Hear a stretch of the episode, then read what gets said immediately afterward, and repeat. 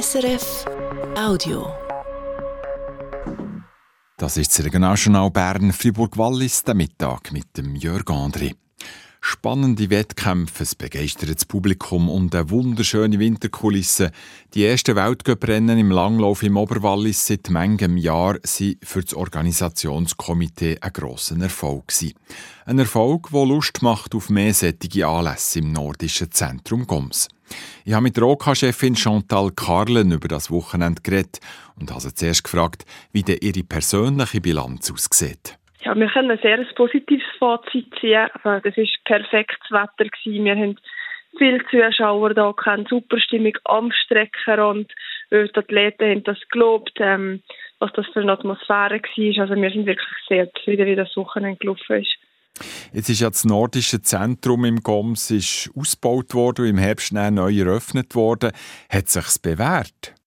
Ja, das hat sich auf jeden Fall bewährt. Also, das ist natürlich eine grosse Erleichterung, wenn man zum Beispiel die fix eingebauten Wachsboxen bereits hat oder grosse Räumlichkeiten für, sich die Athleten können aufenthalten für die Pflege, Räumlichkeiten für Zeitmessung. Das ist sicher ein grosser Mehrwert in bestehender Infrastruktur.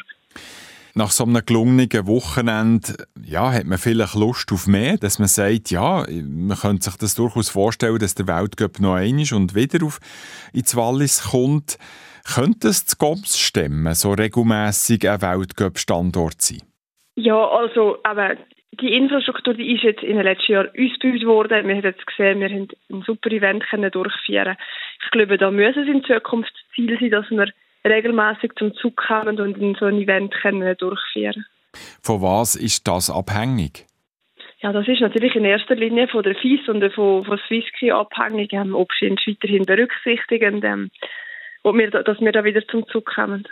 Jetzt hat man können lesen, dass es so äh, gewisse Nachteile gibt dort im GOMS. Die Erreichbarkeit ist das eine, die Zahl der Unterkünfte ist das andere. Äh, kann man da irgendetwas machen, dass man da Verbesserungen herbringt? Ja, es ist nicht direkt ein Nachteil, aber wir sind halt eine kleine Region. Ähm, wir sind so im Wallis, ein bisschen im Nadelöhr. Das ist so, aber ich glaube, wir sind gut mit dem umgegangen. Schlussendlich sind alle Athleten ein Bett gehabt, es sind alle angekommen.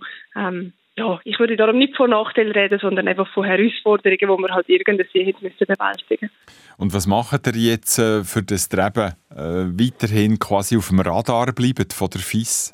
Ja, für uns ist jetzt vor allem wichtig, dass wir die ganzen Feedbacks können abholen von den Teams, von der Swiss, äh, von Swisskey, ähm, dass wir jetzt in diesem Wochenende gut können positionieren und uns für unsere beste Zeiten zeigen, dass man, dass man uns hat wahrgenommen, nicht nur als breite Sportregion, sondern eben auch als, als Leistungssportort.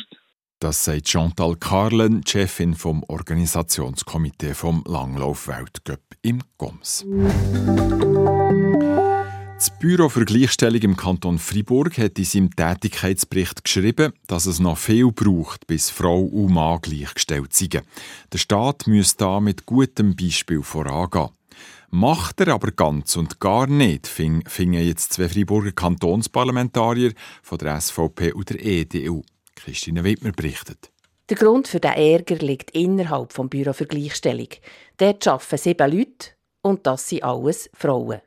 Was für eine Gleichstellung ist denn das? fragen sich der Ivan Devo von der EDU und der David Papa von der SVP. Das sei doch Heuchelei, Gleichstellung propagieren, aber nur Frauen anstellen. Der Staat soll eben mit gutem Beispiel voran und Männer suchen, die im Büro für Gleichstellung arbeiten. Der Freiburger Staatsrat schreibt in seiner Antwort auf den Vorstoß, man könne nichts dafür. Es sei eben so, dass bei den Bewerbungen für diesen Job nur 10% von Männern seien. Und nachher schauen wir auf Qualifikationen und nicht auf das Geschlecht. Sonst wären wir ja eben gerade kein gutes Beispiel. Man sich aber bestrebt, mindestens ein Mann bis zum Schluss im Bewerbungsprozess zu behalten. Aber eben, nachher für eine Anstellung gelten die gleichen Kriterien wie für Frauen auch. Und da haben sich die bis jetzt halt durchgesetzt. Spenden statt Fortschießen. In den Entsorgungshöfen der Stadt Bern kann man seit dem August Alltagsgegenstände, die noch funktionieren oder nur ein bisschen kaputt sind, spenden. Was als Versuch angefangen hat, wird jetzt definitiv eingeführt.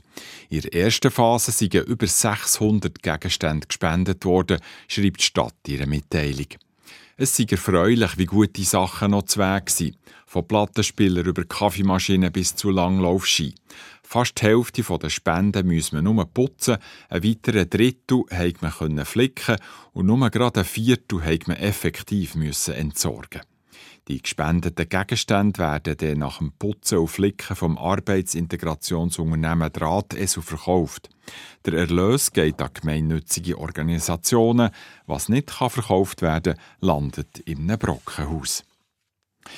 In der Stadt Bern hat sich letzte Woche ein Mann als Polizist ausgegeben. Die Berner Kantonspolizei hat ihn auf frischer Tat verwünscht und ist, er ist jetzt in Untersuchungshaft. Zwei Männer haben sich per Telefon bei einer älteren Frau gemeldet. Sie haben sich als Angestellte von einer Bank und als Polizist ausgegeben. Die Frau hat darauf Geld abgehoben und dem Mann die Seriennummern der Banknoten durchgegeben. Die haben behauptet, dass sie falsch Geld und ein Kurier ist das Geld bei der Frau abholen. Am nächsten Tag hat eine zweite Übergabe stattfinden. Die Polizei hat den Mann aber gefasst. Die Ermittlungen laufen noch weiter, meldet die Kantonspolizei.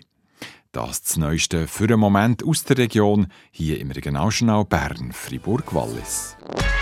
Das war ein Podcast von SRF.